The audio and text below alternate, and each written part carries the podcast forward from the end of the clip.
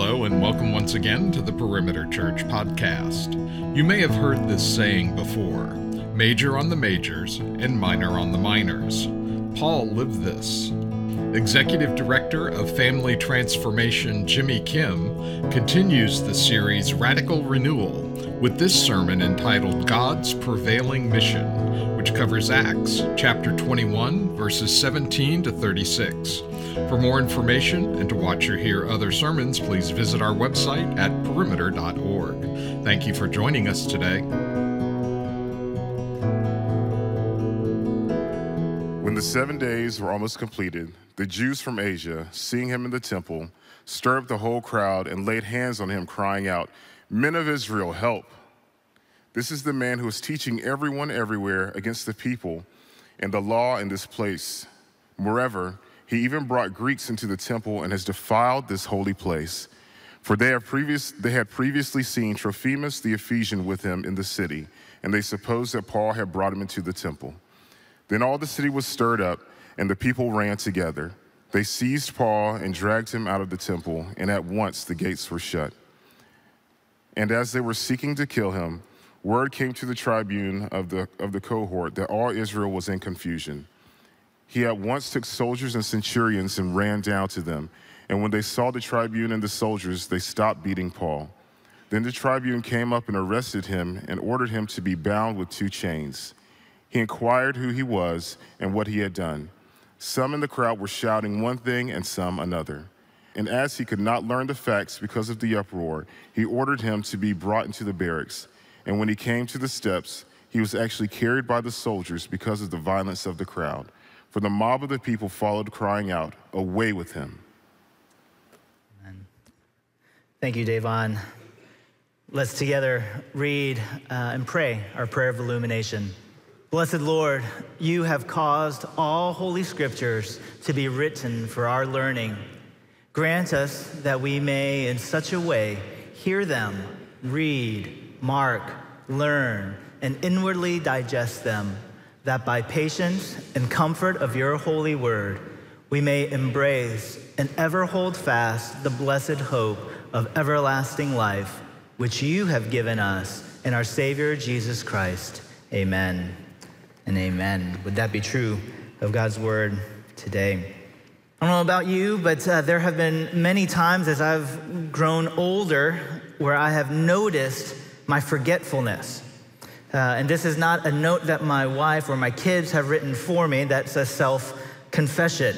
I confess, I am very prone to forget. And maybe you've been in this situation before where you have found yourself in a place and you thought, why am I in this place? I had a reason for coming here, be it the kitchen, be it the basement, be it the garage, sitting in the car, maybe. It doesn't even require physical movement to a place. I can just do the act of standing up from my chair and think, why did I stand up? I've already forgotten. This can happen even in front of a computer screen, right? Reading a website, reading an article, something, you're watching a video, and you open up a tab, Command T, Control T. Why did I open up that new tab? I don't remember anymore. I think this is why Google, the engineers over there, pre fill in your Google search for you. Did you mean this? Why, yes, I did, because I've already forgotten.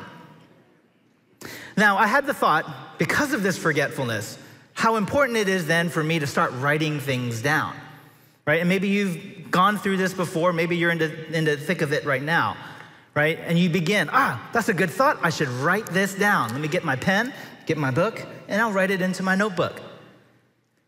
But for me, a lot of times those thoughts, what happen is like it's a picture, like in Back to the Future, where the picture begins to fade and you're writing frantically to try to remember what it is that you're writing down. I can't remember, I gotta remember, I gotta write this down. Oh, and I've lost it. What a nice pen. Wow. How about that? What was I writing again? Forgetfulness, we're all there. You can imagine this has zero impact in my home. Absolutely not, not true at all. Now, I hope that for you and I, as we have even heard this word in Acts 21, what I hope to, um, to show to you in, in this entire passage is for us not to so quickly forget the mission at hand. If you're recently joining us or maybe new today, welcome, first of all. But secondly, we're jumping back into our series, Radical Renewal, where we are going through the entirety of the book of Acts. Several weeks back, we, we talked about God's prevailing kingdom, God's prevailing word. The last time Jeff spoke, he talked about what does the poured out life look like? And today, what I want us to discover and discuss is God's prevailing mission. And we see this so, so plainly in the life of Paul as he goes back to Jerusalem. Now, Davon read verses 27 through 36, and uh, we did that for the sake of time. But let me draw your attention to my first point, which comes from verses 17 through 20, which is this that Paul is affirmed. We see Paul's affirmation, especially by the church in Jerusalem. Look at what it says here in verse 17. When we had come to Jerusalem, the brothers received us gladly. On the following day, Paul went in with us to James. That's the brother of Jesus, one of the leaders of the church there, and all the elders were present. After greeting them, he related one by one the things that God had done among the Gentiles through his ministry. And when they heard it, they glorified God. Now, we have to put a quick bookmark here because we have to revisit the previous verses and the previous chapters. And what happened in those verses? Well, Paul is completing his third missionary journey out in Ephesus, out in Galatia, out in Asia Minor. And he gets a vision, he gets a call to come back to Jerusalem. And as he's relaying this message back to his brothers and sisters at church in Ephesus, they say, No, you cannot go because you will be arrested, you will be persecuted. Who knows, you may even die. But Paul says, No, I must go. This is the calling. This is the calling to which God has called me to. And so when he arrives on the scene in Jerusalem, you can imagine how heavy his heart must feel. He's glad to be back with these brothers, yes. But he's also got to be incredibly terrified as to what is about to happen. And so when we see here in verse 17, when he comes to Jerusalem, the brothers, they received us gladly. How many of us have been in a situation where we have received and have experienced heaviness in life and sorrow? And how sweet and how refreshing a kind word and a smile and a hug can be. Look at verse 20. When they heard it, they glorified God. You have to remember, Paul knew that his very mission put him at odds with the majority of Jewish people throughout that entire region.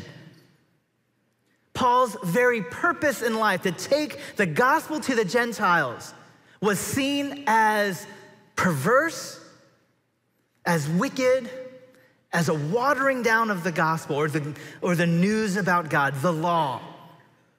Paul knew this. But he also saw incredible fruit on his journeys, did he not? He did. And so when he comes back to Jerusalem, knowing what he knows about this vision, about what is about to happen to him, and he finds a glad reception from these leaders in the church, how it must have encouraged his heart. I'm absolutely certain all of us in this room, at one time or another, have experienced what it is like to feel incredibly down and to have a mate, a friend, a partner come up to you and put their arm around you and say, Hey, stop it. We can do this. You can do this. The power of an affirmation is incredibly strong. You may have seen uh, the video that we're about to watch but I figured it would be fitting for us to watch this as a brief little video about affirmation. What you may have missed in this little clip is the reason why that one little boy was crying. He said, I'm not fast enough, I'm not strong enough.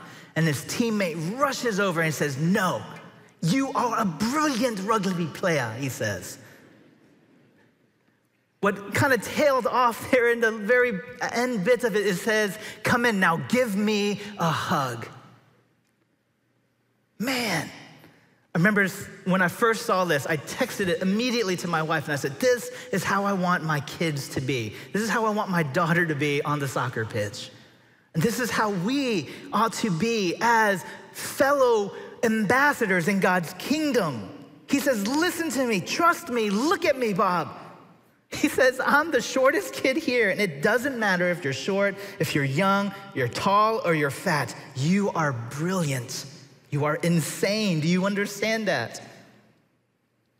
Now give me a hug.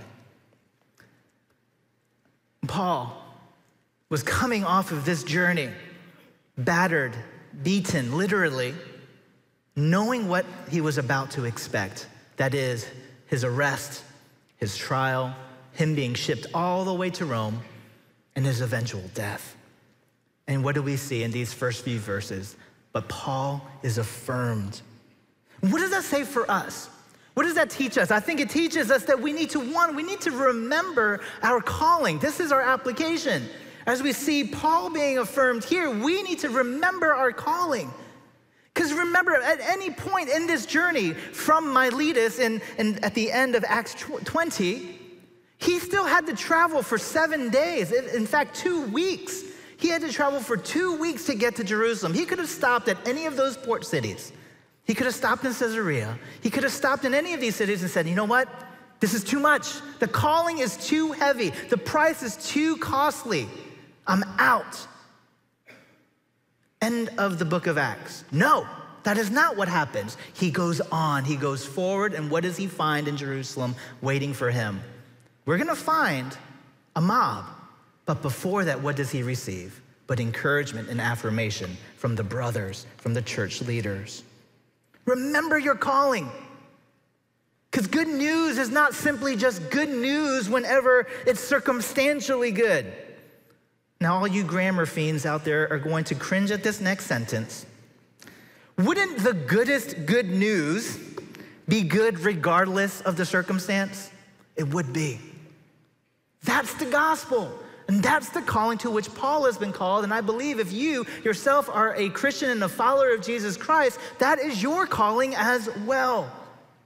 To bring the good news to those who do not know it. Remember your calling. Paul was very aware of this.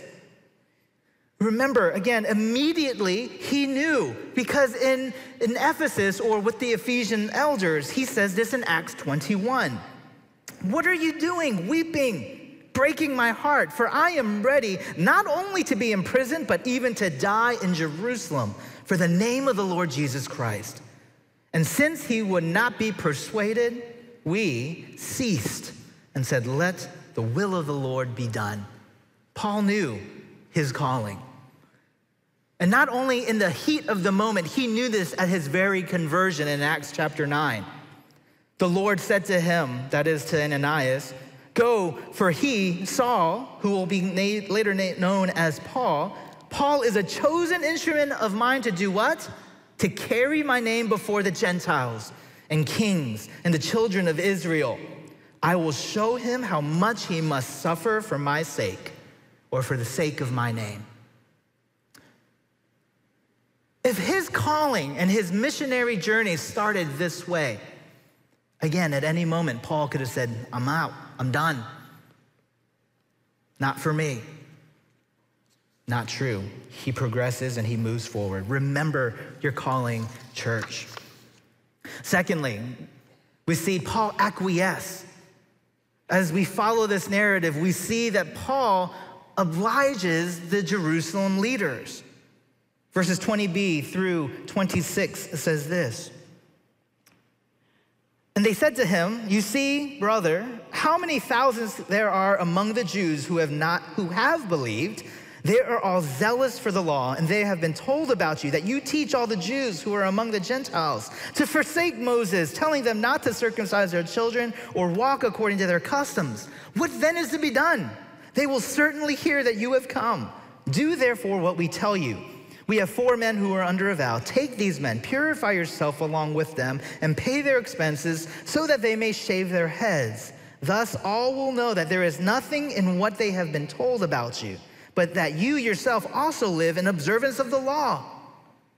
But as for the Gentiles who have believed, we have sent a letter with our judgment that they should abstain from what has been sacrificed to idols, and from blood, and from what has been strangled, and from sexual immorality.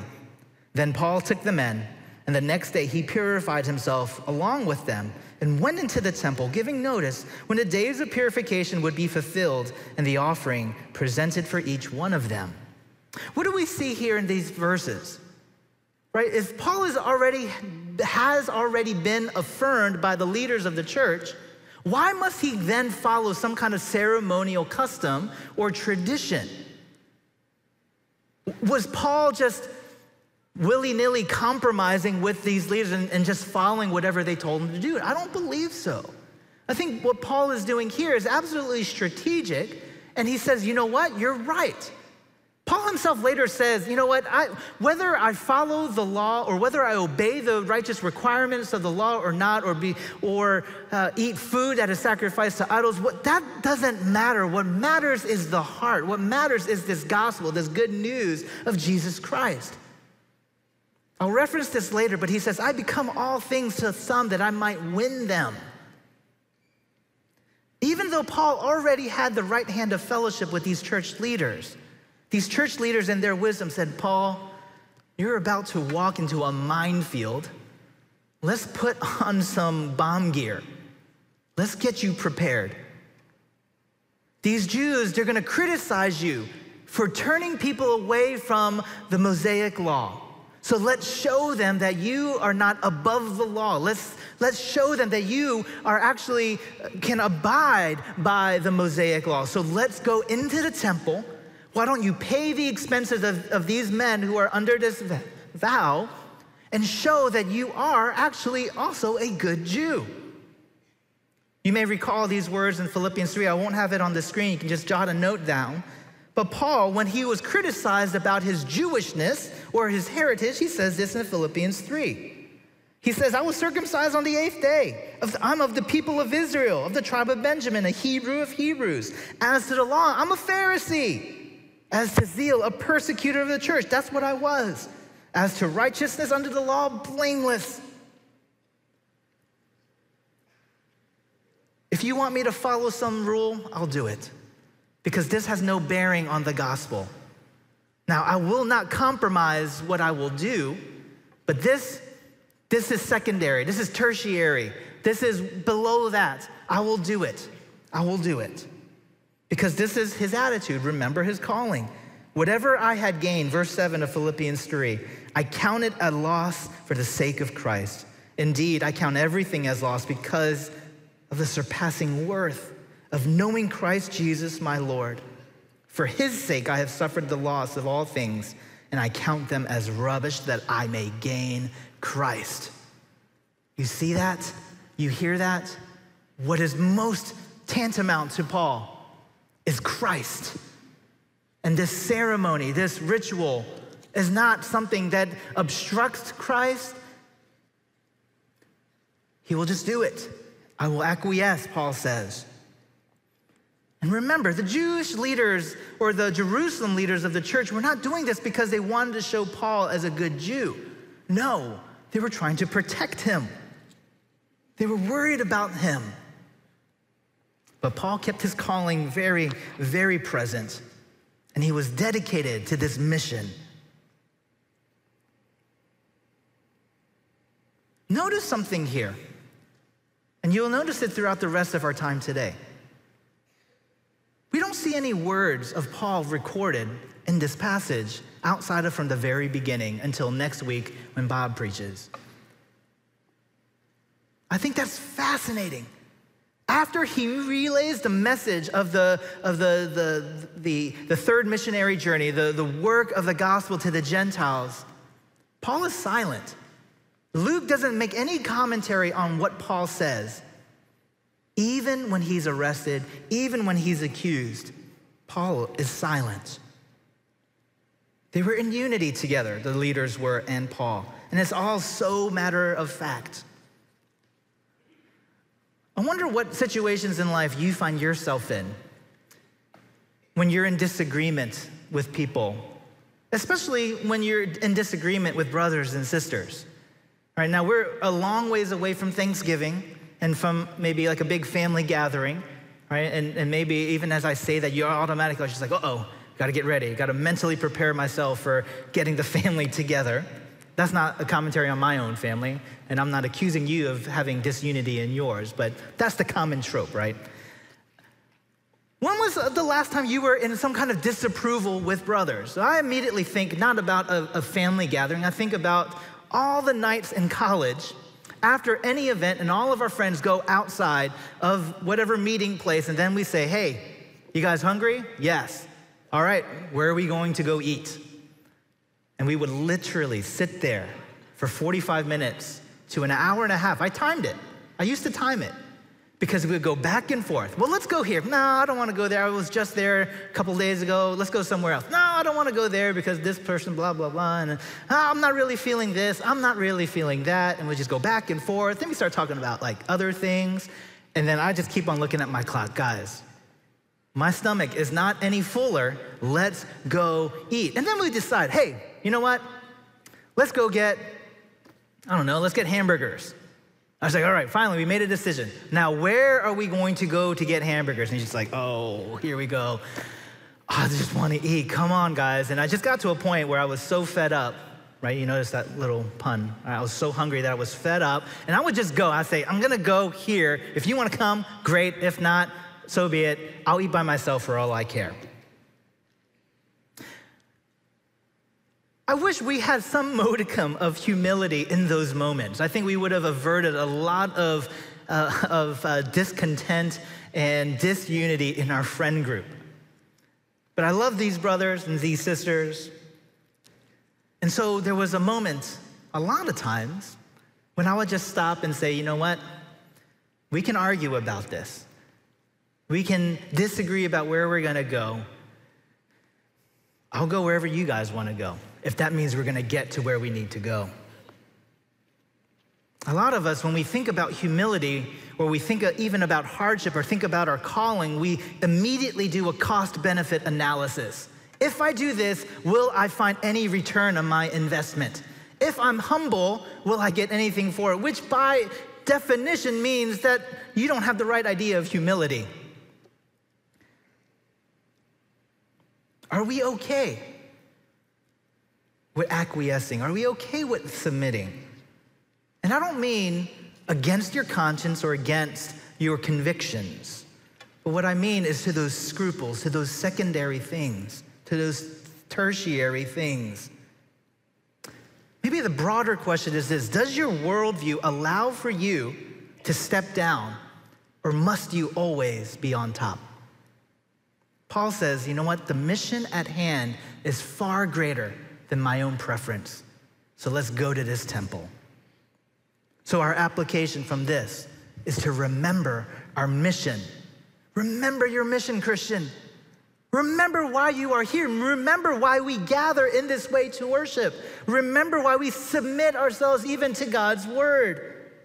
If our calling is our destination, then our mission is our vehicle to get there. It's great for us to say, This is where I'm gonna go. But if you just sit and do nothing, what good is that?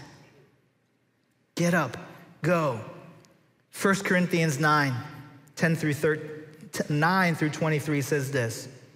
This is what I referenced earlier. For though, Paul says, I am free from all, I've made myself a servant to all that I might win more of them. To the Jews, I became as a Jew in order to win the Jews. To those under the law, I became as one under the law, though not being myself under the law. Why? That I might win those under the law. To those outside of the law, I became as one outside the law, not being outside the law of God, but under the law of Christ. Why? That I might win those outside the law. To the weak, I become weak, that I might win the weak. I have become all things to all people, that by all means I might save some. Why do we do this? I do it all for the sake of the gospel that I may share with them in its blessing. Notice what he says. He doesn't say, so that I can have its blessings. No, that I may share with them.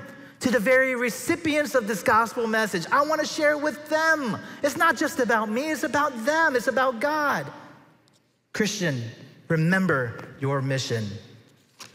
Thirdly, and this is where things get heated, and the rest of the book of Acts will fly because it is jam packed with action.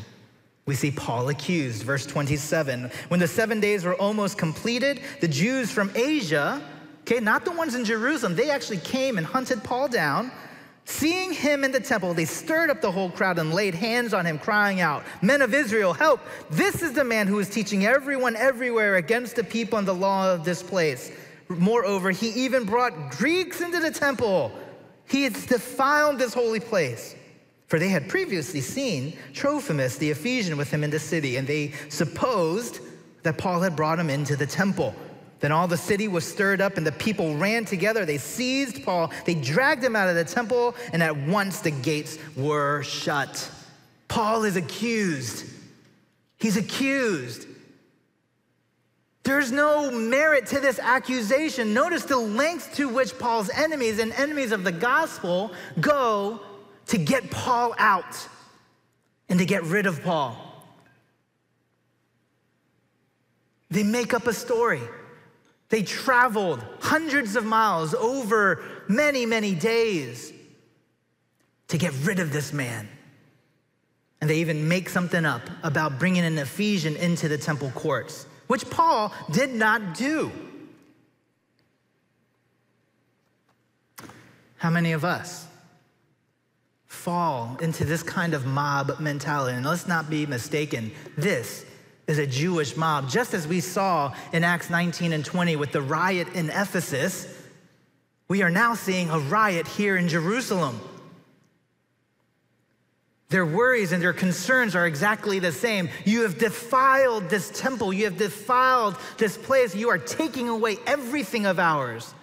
The Ephesians said it of uh, Artemis. The Jerusalemites, or the Judeans rather, they're saying it of our Mosaic law. This is our idol. This is our everything, and you're taking it away from us? How dare you? We're going to kill you. The Jews were upset. This makes me think, strangely, about my dog. Now, my dog's name is Boba, like the tea, not the Fett. He's still very much a puppy in a lot of ways. And whenever anything that was on a counter is on the ground, I immediately accuse him Boba, what did you do? What did you do? And thankfully, there's someone in the family, namely my daughter, who's always coming to his defense, like he, just like we saw earlier. She's an affirmer of Boba.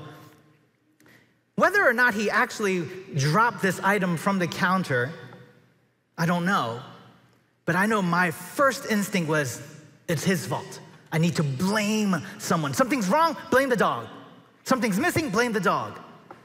Right? It hasn't rained in several weeks, blame the dog. Right? Smells in his house, blame the dog.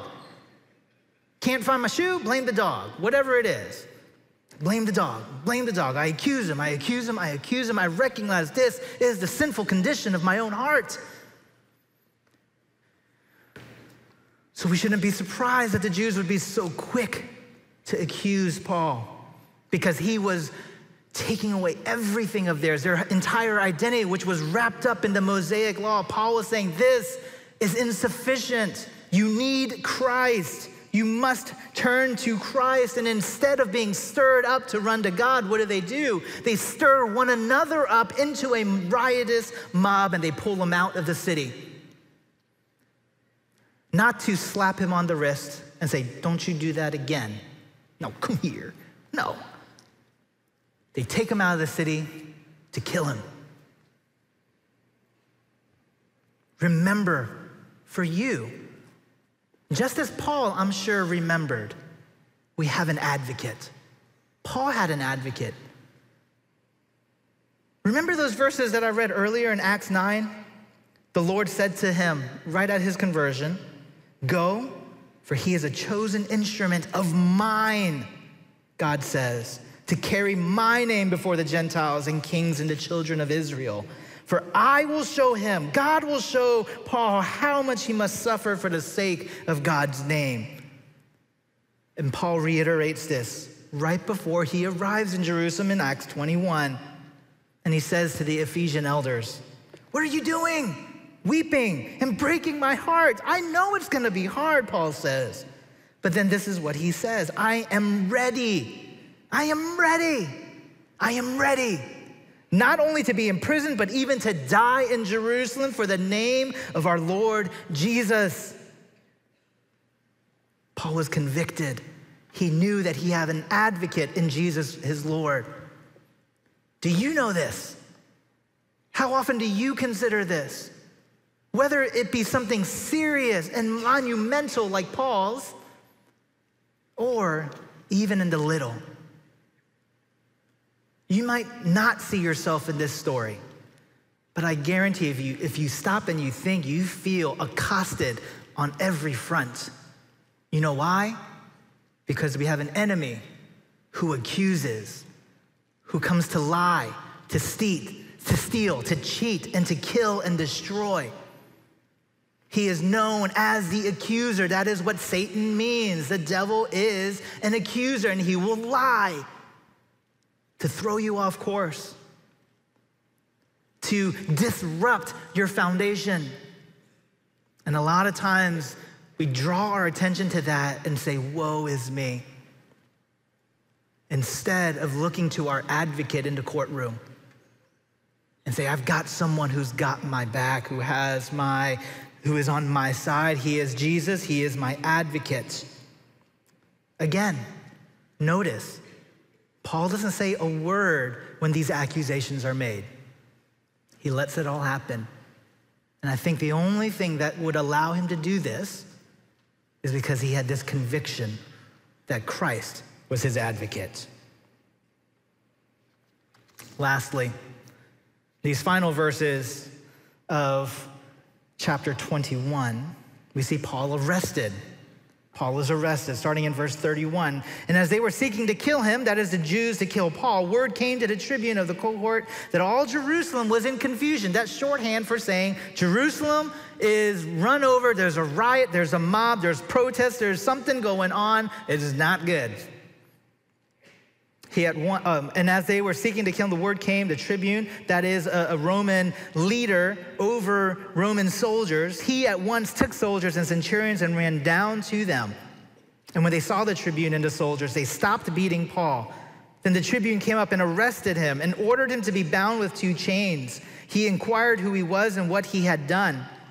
Now, some in the crowd were shouting one thing, some another, and as he could not learn the facts because of the uproar, he ordered them to be brought into the barracks, and when he came to the steps, he was actually carried by the soldiers because of the violence of the crowd. For the mob of the people followed, away, followed, crying out, Away with him. No ifs, ands, or buts about it. The Jews were upset. And rescue comes from the most unlikely of places. It comes from the hands of the very oppressors of the Jews, the Romans. Notice that he finds salvation momentarily by being imprisoned. Paul is rescued by this Roman guard. In order for this gospel to go forward, even amongst the Jews, God uses Gentiles to save Paul. That is irony of all ironies. Rescue for Paul looks like an arrest, it looks like imprisonment, it looks like being bound up in shackles. Inconceivable rescue. Now let's take for a second and think about what were to happen if Paul were to be killed by this Jewish mob in this moment. Would Paul still be seen as a, a hero in the early church? Absolutely. But if Paul were killed, we wouldn't have any writings of Paul post his trial and imprisonment. No Ephesians, no Philippians, no Colossians, no Philemon, no Titus, no First Timothy, nor Second Timothy. He would have no opportunity to testify before the very crowd that wanted to kill him. And this is what Bob will preach on next week. No opportunity to address the very Sanhedrin, the very leaders of the law. No opportunity to testify before Felix, the governor of Judea, or Festus, who replaces Felix as governor, or Agrippa, who is king over the entire region. If Paul were killed there in Jerusalem, no opportunity to go to Rome, the very seat of civilization and vast influence throughout the empire. God's prevailing mission meant that Paul would have to suffer. But this is not what I want to give you as an application from this sermon that you must go and suffer. Rather, who are you looking to? And what kind of rescue are you looking for? Rescue from the circumstance or rescue from the brokenness and the pain and the hurt of this world? Our application here is to remember Christ, who is our rescuer. In some ways, we see this Roman tribune as a source of salvation. But let's not be fooled who the true rescuer is. It is Jesus Christ himself. Again, Acts 21. What is it that Paul says before he even arrives on the scene in Jerusalem? He says, What are you doing? Why are you weeping and breaking my heart? I'm not only ready to be imprisoned, but even to die for the name of our Lord Jesus. Is that our attitude? Is that our disposition? And when you see this presently, here, locally, or even globally, will your response be like that of Luke and his companions, where they said, Let the will of the Lord be done? I think we would be remiss if we ended our time and not draw the comparison or the similarities between Paul's accusation and arrest and Jesus' accusation and arrest. Notice it, right? Triumphal entry into the city. Paul is received into the fellowship. Jesus comes in literally on palm branches, received as a king. Paul goes into the temple to ceremonially cleanse and, and ritualize himself. Jesus does the same thing. He goes into the temple and he sees that it's unclean and he flips over the tables. And then we see this accusation from the mob ending almost the same way away with him. With Jesus, they said, Give us Barabbas, give us the criminal. We'd rather have him. And so likewise, we see with the Jews here with Paul away with him. Let's just kill him. We are to be a people who obey God's prevailing mission, not because Paul modeled it, but because Jesus Christ modeled it for us. Certainly, we can learn much from Paul, but Paul himself would say, Look not to me, but look to Christ. Let's follow in those footsteps. Let's be a people who would say, I'm going to hold fast to the anchor because my anchor, who is Jesus, he will never be removed. Amen. Let's pray. Heavenly Father, we ask, we implore with you that you would steady our hearts and our feet on you, the anchor of our lives. So, whether we experience persecution or hardship in this world, God, remind us that you are our advocate, that you are our rescuer, that you are calling us to a mission, and you will accomplish this, and we get to play a small part in it, Lord. And as we go, would we be faithful to say, Christ, you are my anchor, you are my everything. Lead and guide we pray in Jesus' name. Amen. You've been listening to the Perimeter Church Sermon Podcast. Perimeter Church is located at the corner of Highway 141 and Old Alabama Road in Johns Creek, Georgia. Please visit our website at www.perimeter.org for more information, to give us your feedback, and to find other sermons from our teaching team. Thanks for making this podcast a part of your day.